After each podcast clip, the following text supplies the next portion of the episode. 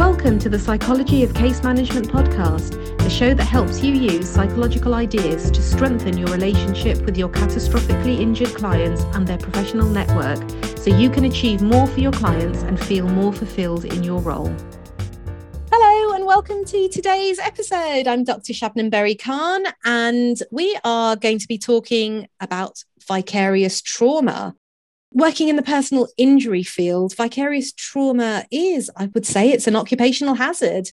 It's kind of part of the job and something that we, I think we assume is going to be there in some way, but we don't necessarily talk about it, I don't think. For those who uh, want a bit of a definition of what vicarious trauma is, I guess it's the, the sort of leftover emotional reaction when I guess you're continuously exposed to trauma other people's trauma. And that can lead to traumatic stress, compassion fatigue, burnout, all of those things that we don't ever want to feel.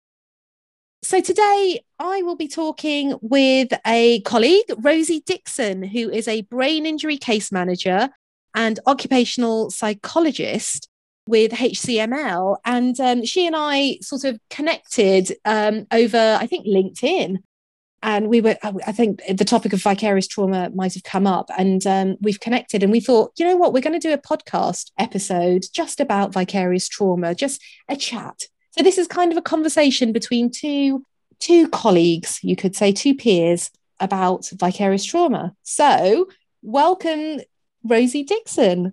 Thank you shabnam. It's very lovely to be here. I'm delighted to be joining you. Yeah it's brilliant. I i, I love the way that we we kind of um connected just sort of by accident, I guess. Uh, sort of, there, there was a, a, post, wasn't there, about vicarious trauma or something or other, or we we ended up talking about it. Mm. And I don't know if that's because we're both psychologists, because we're both case managers. It just felt like something that that seemed natural to connect over. So it's really great that you're here yes, um, to talk yeah. about it yeah, I think we just clicked on this topic, possibly as both yes. psychologists, I don't know, or possibly because it's an area that we just don't really talk about in the case management world. Mm. Yeah, because it is prevalent, isn't it? It's yeah. not, um, you know, sort of a something that kind of happens to, you know, some people who work with lots of trauma. I think it's much more prevalent than perhaps we might mm. recognize, even. I don't know. I don't have any statistics. Do you? No, I don't. But the thing that struck me about it is that in other professions, you would be trained in how to deal with it. I presume as a clinical mm. psychologist, you have sessions on how you cope with, you know, the emotional difficulties of hearing really tough stories day in, yeah. day out. Whereas as case managers, if we come from an occupational therapy background or a physiotherapy background, or like I do, an occupational psychology background, there's mm. nothing in the training that prepares you for dealing with other people's trauma. I mean, mm. literally nothing. So I haven't sat through any tutorials or seminars on it. So it's all learning on the job. And that ah gosh, I didn't quite really think of that. Yeah, yeah. Case manager where you're already in quite an isolated position. Mm. Yeah, definitely. And I suppose when you think about where the trauma exists as well, it's not just in the meetings that you have with your clients, it's in videos that you you know you might mm. have have seen you know in training it might be reviewing case files you know hearing it just even uh, as a sort of uh, written written sort of you know piece of information about the client and i suppose at that point it might, you know, that could be a bit of a, a sign, I suppose, that, gosh, uh, you know, at the point of getting a referral, do I want to take this on? This seems heavy. So it it kind of it kind you know we're exposed to it all the time, all this trauma all the time, and I just I'm just very mindful of where we're directly putting ourselves into a, a work field where we're just not going to get away from it.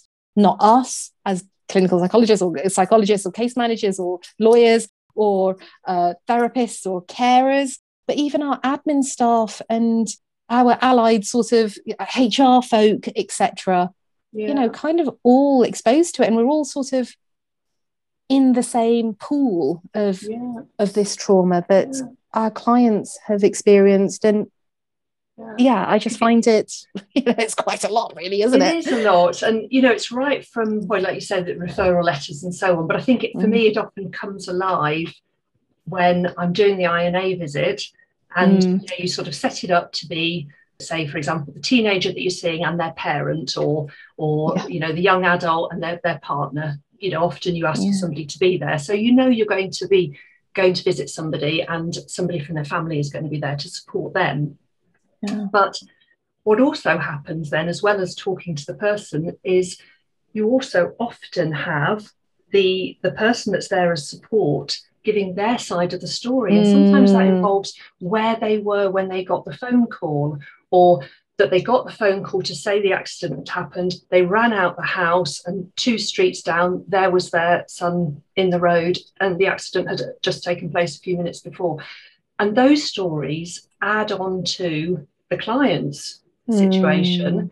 to mean that, you know, there have been some occasions where I've left INA visits, particularly mm. when there have been several members of the family there, and they've, you know, they've all talked about the situation they were in when they had the call where I've left and I've just felt so heavy yes. with that story you know that yeah. I've driven away a bit I thought right I need to stop I need to get to service station because I know I need to have a take a moment and yeah. you know I've had more than one occasion where I've sat in the car and cried yeah. because I've just thought that family is going through something so difficult and mm. so tough and for those two hours that I was immersed in it mm. it was it was really hard but you go away leaving you know leaving them to carry on dealing with it it's yeah. it's a lot yeah yeah i suppose that sense of continuous exposure is takes on a different meaning when you see it within that family context um, you know i guess we have the opportunity to leave um, albeit we have our you know we have a, a range of different clients and the expo- the exposure to the trauma that they've experienced is obviously going to be a different thing. But yeah you're absolutely right. The raw and i think at the ina stage it can often be very raw can't it? Yeah. it's the stage where maybe they haven't really talked to a i mean clients will have talked obviously to solicitors and and various other people but in terms of a continuous a contact person who's there on the ground in their home. In I think home, it. Yeah. I think I think that you know the emotion that can be expressed, um, knowing that you're in, you know, you you you will be around for a while, assuming you've been appointed, of course, as a case manager. You know, you're the person I can go to with this stuff. You need to hear it, and it often can be a barrage, can't it? Mm, yeah, oh, and maybe yeah. for the, the the family members, it is the first time they've mm. had the, the the opportunity to, to say it to a professional. Yeah. Because they yeah. might have been keep you know keeping a step back in all the other appointments all the medical appointments where you know th- th- th- there are really important medical issues to be attended to. Um, but this is their this is their you know an opportunity. And sometimes that can be it can be so hard to sit with them when they you know go through that and and end up breaking down themselves in tears. You're the strong one as the professional listening to that story yeah and reassuring yeah. them about the next steps and what's going to happen. And yeah, yeah it, it can be hard then leaving. Yeah. No definitely. And that's a really interesting yeah that that is sometimes how we're perceived as personal injury professionals i think and particularly case managers within that that um, you know you, you you should be able to handle this. Mm. and that's I, I do think we do and define we how you like. But um, i think there's a lot of people who, a lot of professions within the personal injury umbrella that would take that on as a as a as a sort of role that you know we should be taking this we should be able to cope with this we should be able to un, you know sit there and listen to this. And i actually i'm not sure that i agree with that. I think we do need to listen to it, of course, and understand it. But there are there are ways and means to make to make that optimal, not just for the mm. clients, but for us as yeah. practitioners. I suppose the first thing is recognizing as a as a profession, as a group of professions, that we are we are naturally, I guess, rescuers. That's you know to use a psychodynamic idea. You know, we are we we you know we have a we are helping professions. We want to help people. So we are more likely to put ourselves in that in the position of uh, wanting to listen to be empathic.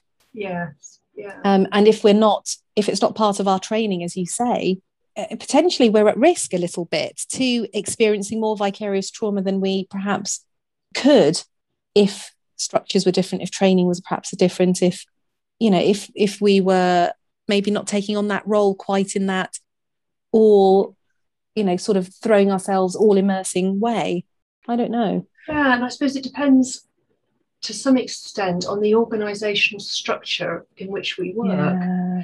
so yeah. i've been fortunate to be able to be self-employed for the whole 18 years that i've mm. been case manager and one thing that that gives me is flexibility and freedom to take cases when I've got space, but equally to say no to cases when I'm too busy.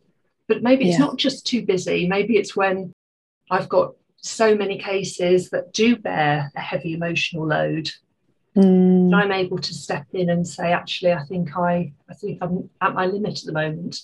I don't yeah. know that every case manager has that freedom, but I really value it myself, actually. Mm. So it's not just about the quantity of your caseload, mm. it's the quality yeah. of the, you know, the complexity and the emotional impact it has on you yes, on you know as per your individual differences yeah and, and where you are at the time yes. in, in life so in, i had yes. a period about uh, a year ago now, actually, where I had a very really significant bereavement. My, my dad died, oh, yeah. and I had a you know a week or so, a couple of weeks off work, and then I went back to work, and I was absolutely fine managing my caseload and writing mm. progress reports and dealing with clients. It was absolutely fine, but I was referred a case that had um, significant fatality in, as, in the accident, and I knew that the person I would be going to see oh, would be in yeah. very raw stages of grief. And mm. I took some time to have a think about will I accept this referral or not. Mm. And I suppose it was about four hours that I just was getting on with my work, but subconsciously it was probably ticking away, working out is this a good is this a good case for me to take or not. And I just made a decision that it wasn't because I thought at the moment I'm just a bit fragile psychologically, mm. and that isn't a good place for it isn't good for that client to have a case manager that's feeling a bit psychologically fragile. Yeah. They need yeah. um, to be to be um, looked after by somebody that's really strong, and it wasn't a good thing for it wouldn't have been a good thing for me to do. So I was able to say no, uh, no, I didn't. I wasn't able to take that referral at that time, and that's really important. I think to oh, be able absolutely. to be honest about that, no matter what your organisational structure, but to have the, the freedom and the flexibility. Yeah, no, I, I completely, I completely agree. There, there is something. Uh, there, there's something about knowing yourself in in your in your story, and there's something about being able to manage that. I, I suppose some people might have responded to that scenario, a similar scenario, as wanting to kind of be there for someone who is going through something similar, perhaps, but mm actually there may not be there may not have been space that would have been relatively high risk in you know i'm doing the bunny ears in inverted commas mm. because there may not have been enough space for both griefs to be there. You know it makes me wonder how we might need to think about you know are we doing this for our clients or are we doing this for ourselves actually to some degree? But i think grief is a really important one. I think like you say the, the stage of life that you are. I remember when my mum passed away just over three years ago, and I just struggled to take on treating psychology cases. I just couldn't do it. And it just felt like my world had changed so much that I was almost actually to the point of evaluating whether I wanted to carry on doing psychology to some degree. Yeah. Um, although that you know i think that was just my initial response mm. but that sense of self-doubt i guess and and then feeling sort of guilty about about that because sort of death is normal but injury is not um, yeah.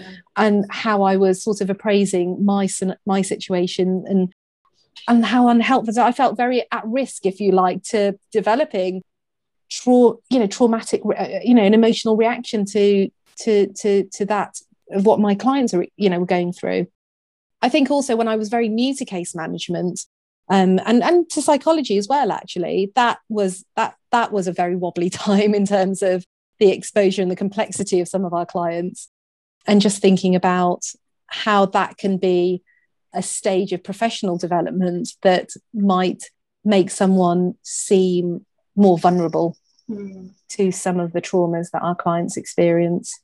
Yeah, it's good to have that self awareness, though, as you described, mm. that you just knew that was a time in life when yeah. you were struggling with other issues. Yeah, yeah, definitely. And the point that you made about the support, who you're working with, the organization, there is a role. It's it's really important that an organization appreciates you know the these kind of um, life experiences and how they then sit with what our clients are needing um, and being realistic about that and putting the right kind of support in place and having that maybe built in naturally i'm a big fan of that and certainly something that we try and do at psychworks and sbk case management you know kind of life it does happen basically to to us we are human as well at the end of the day and in order to be the best we can be for our clients we have to think about what will protect us somewhat from the fact that the work we do is very heavy. Yeah. So obviously you you talked about um you know when when dad passed away and uh, how difficult that was what what was it did, did you have a sense of kind of what that might that was feeling like what signs you were experiencing? Because i'm wondering if that could be something that you know that self you know if we don't have that self-awareness or maybe we haven't got to it that to that stage of, of understanding ourselves because we, you know this is a, this is a new sort of reflection on ourselves. But how you know i guess i'm just trying to think you know what what are the signs that someone might be experiencing vicarious trauma yeah i think um i suppose it's possibly going to be different for for different people mm. but i think becoming more and more sensitive to these stories as we mm. hear them and perhaps little signs that we're changing our behaviour. So if I think back to when I was first a case manager, when I was in Guildford, I had um, a client in Dartford. I used to drive around the M25. So I used to drop the kids at school and nursery and what have you.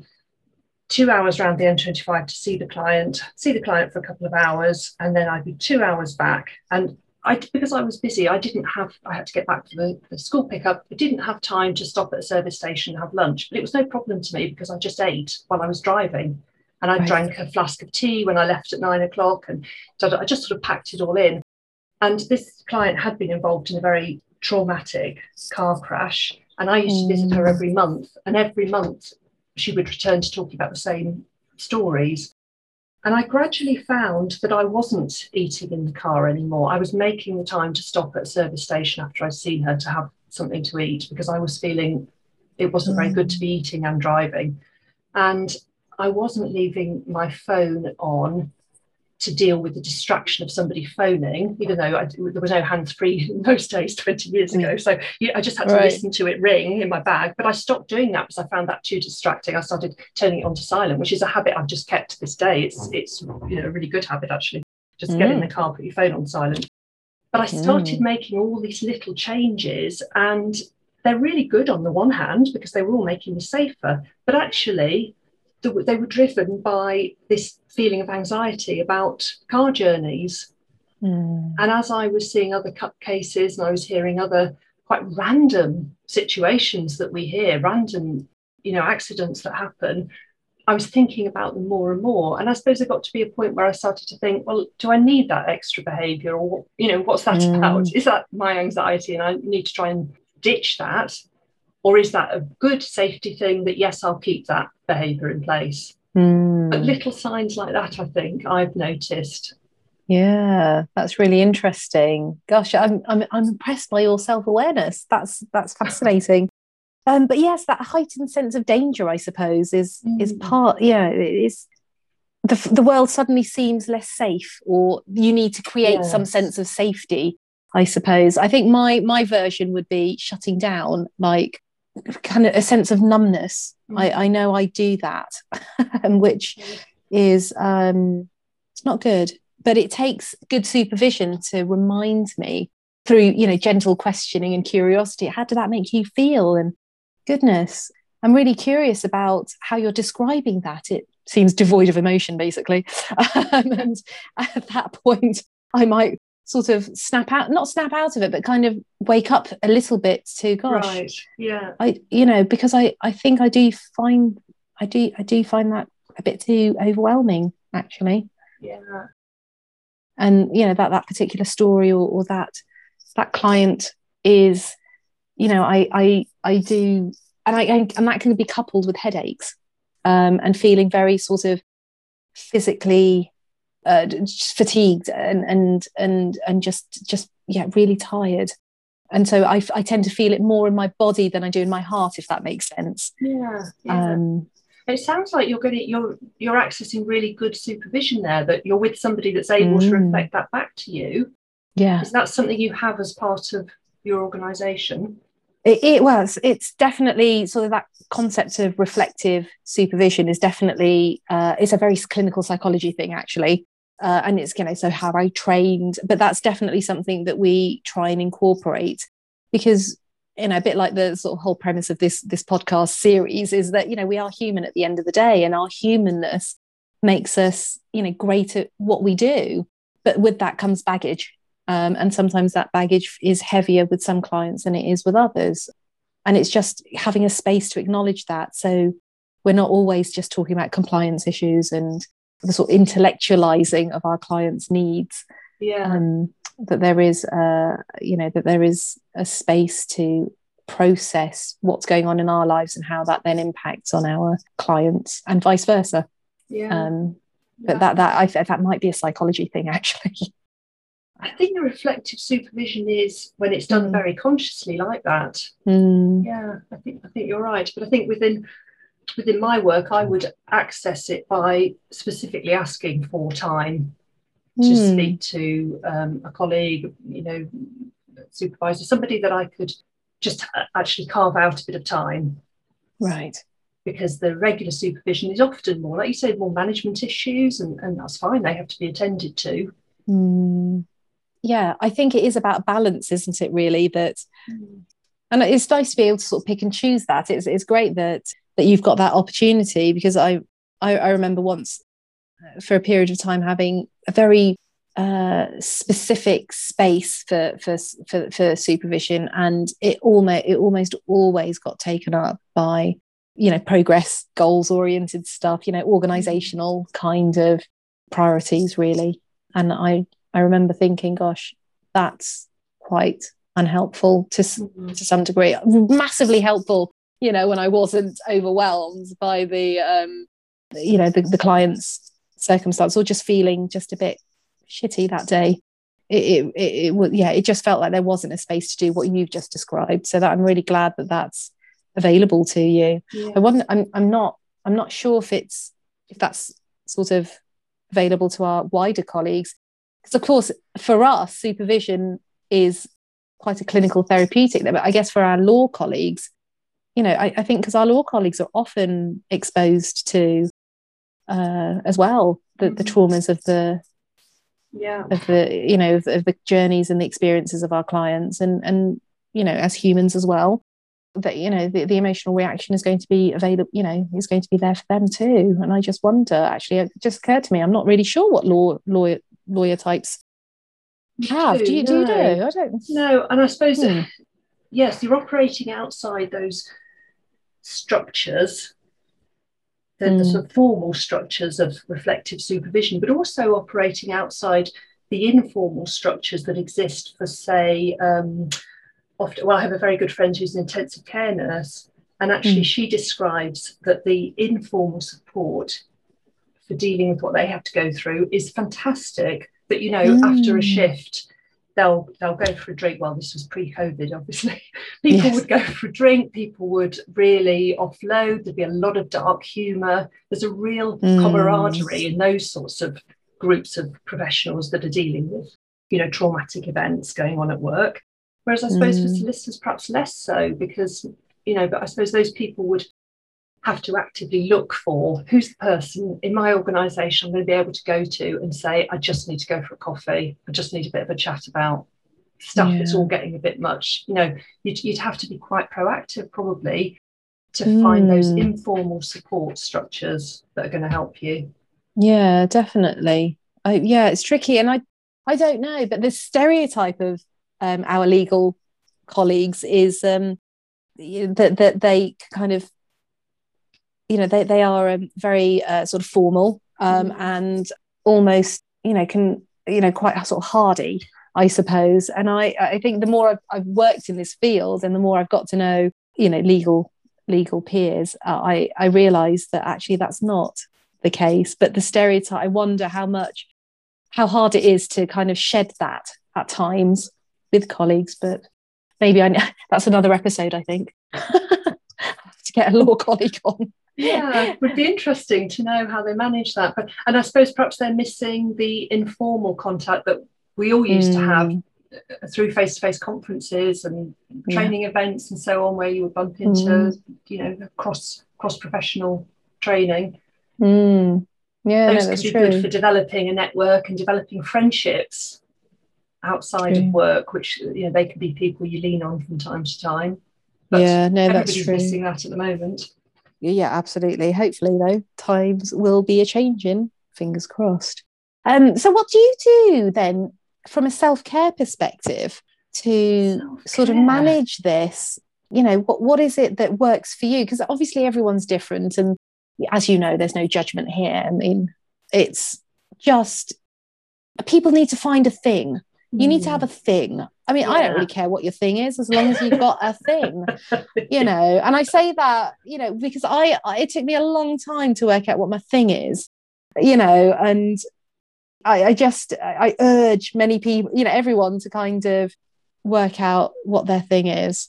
But yeah, I don't know what. So what, what's your? Do you have a thing? And is if your your your, your self care thing or things even if you're lucky um, I suppose I have lots of bits and pieces of self care. I mean, I have a dog that mm. I walk every morning, and I love walking my dog. Mm. If I'm if I'm walking on my own, I have loads of podcasts. Sometimes ah. funny podcasts, sometimes yeah.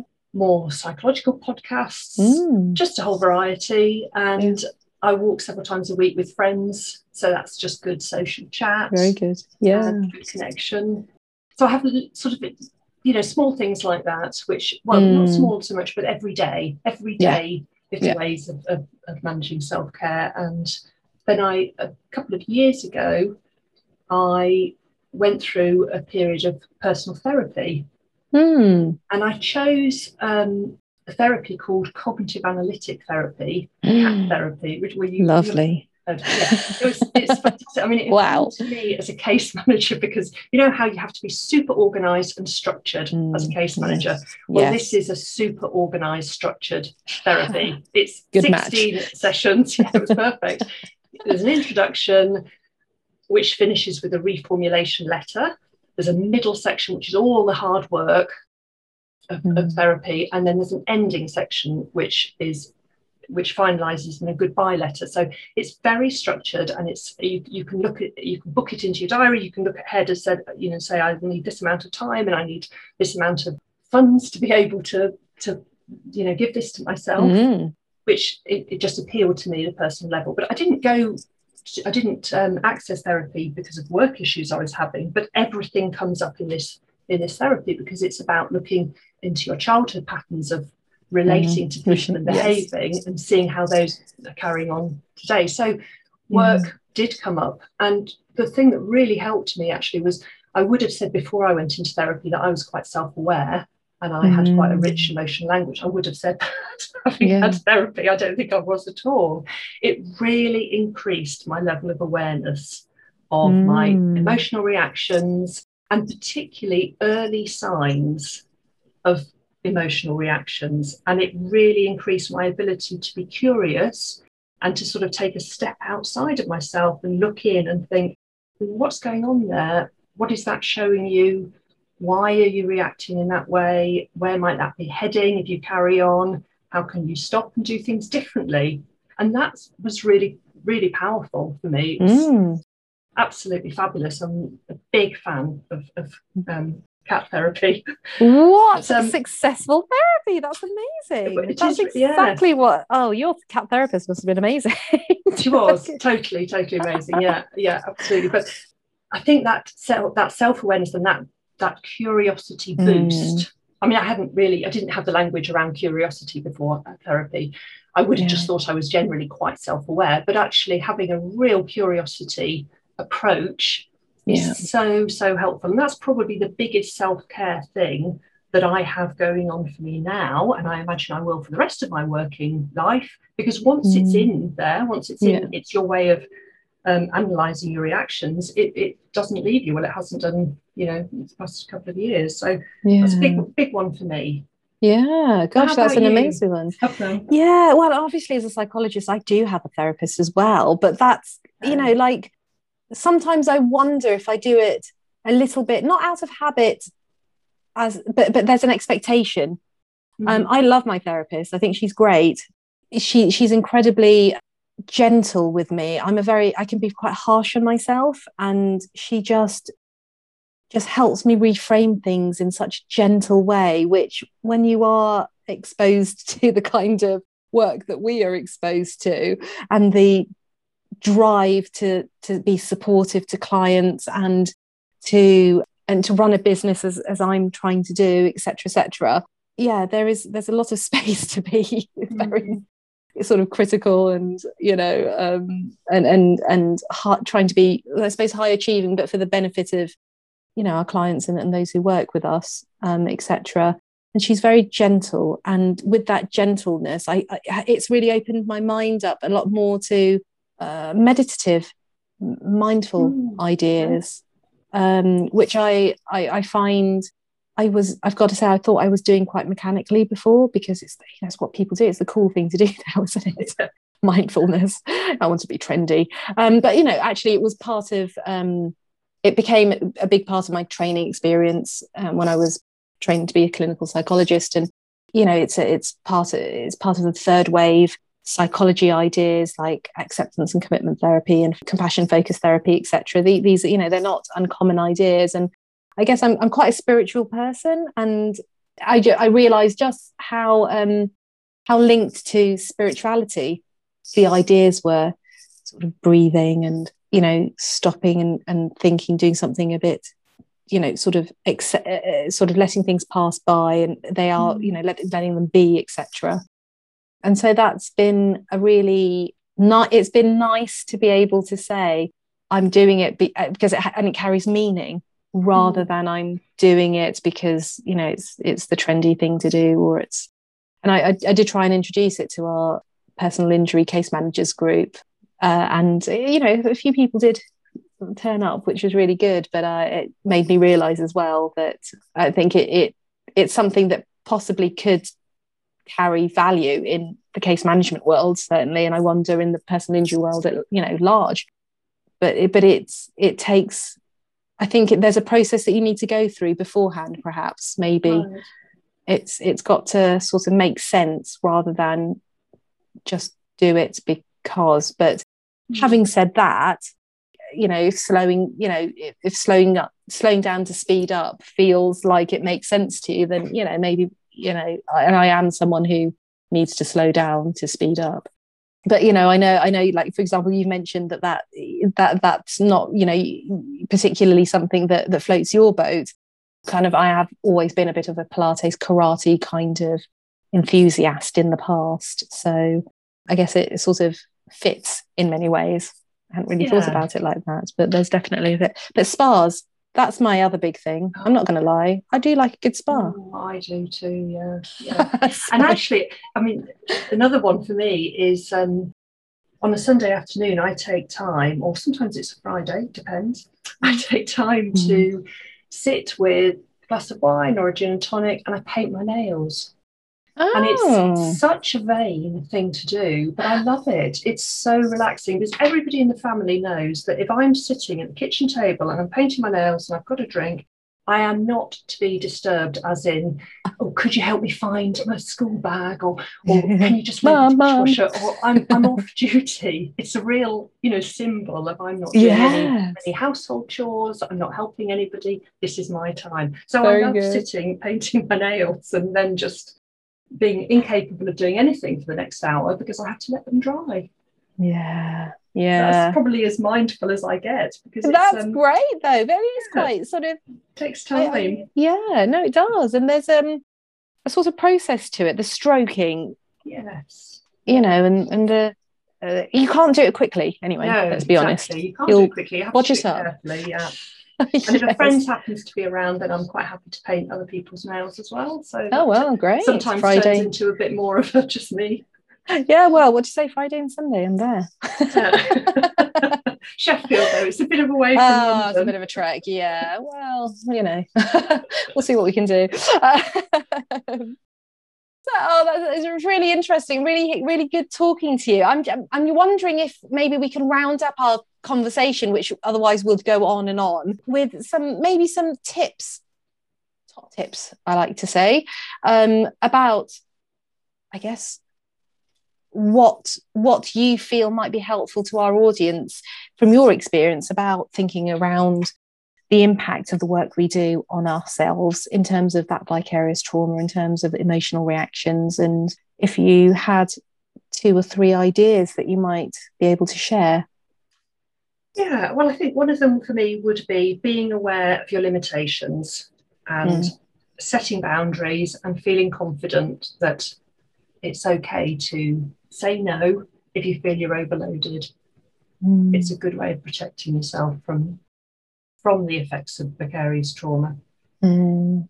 Would be one, and another would be for me taking that space within whatever the supervisory structures are in your organisation to reach out and say, I actually need something that's more emotionally attuned. I don't quite know what the word is. I need more than the sort of management type of supervision. I just need some space to talk about a case or to talk about mm. how I'm mm. feeling. Mm-hmm. I think it would be it's important to reach out for that when you know when you need it. Yeah. The third one for me would be being really curious about your own emotional reactions and so, so that you can step in early so that you can think mm. I need some self-care in now because yeah this is becoming slightly too much for me. I'm, you know, I'm really distracted, or I'm getting a bit anxious, or I'm fretting about my client outside of work time. Those mm. little signs that actually you're carrying your work yeah. outside of work times, I think would be um, would be another one to be really yeah. No, that's that's brilliant, and yeah, I, I can see just how helpful those those would be for me um definitely supervision of course i have to say that and reflective supervision, you know, uh, which I think is linked to what you were saying about that space to be able to understand the role we have in the work we do and the impact it has on yes. us. And being really honest about that and it's just really hard. It's really hard to say when you're a rescuer by nature but um, oh gosh that was i didn't like that very much.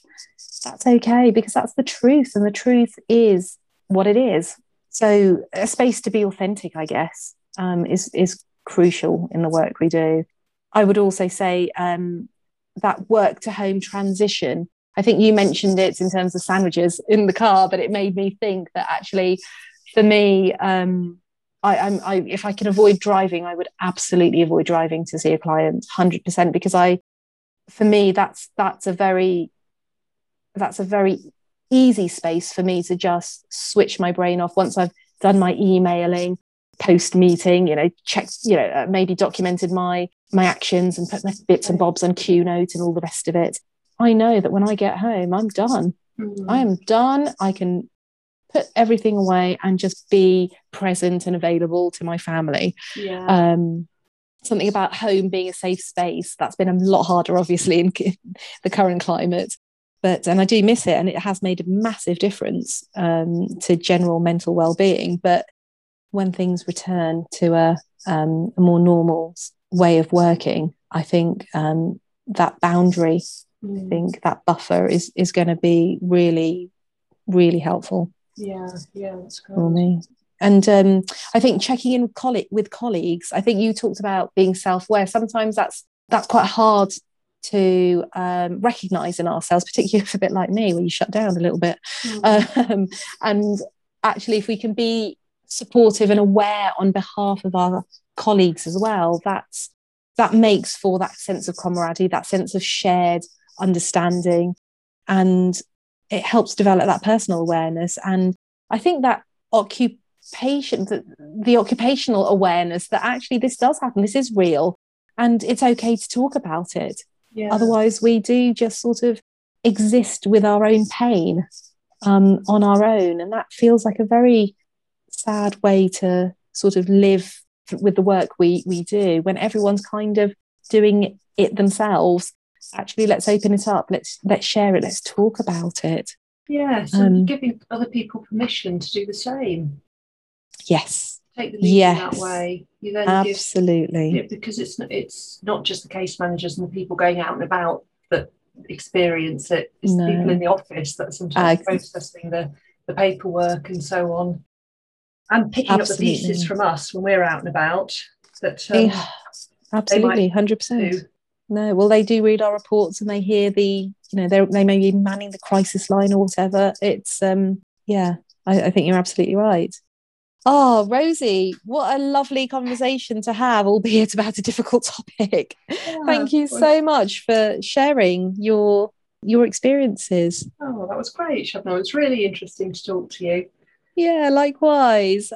I will wrap up then for now. And uh, so to say thank you to Rosie Dickson at uh, HCML for joining us today. That was so, so nourishing, I think. Um, and I think permission is exactly uh, what I hope our listeners will have got from this, amongst other things. Um, so if you did enjoy this episode, please do like, share, comment um, on whatever platform you listen to. And well, I look forward to seeing you in another episode. Thank you so much. Bye for now. Before you go, if you enjoyed the episode today, I'd really appreciate it if you could rate it on whatever platform you're listening on and share and like on your social media profiles. Word of mouth is the best way for us to grow and to be a continuous resource for all.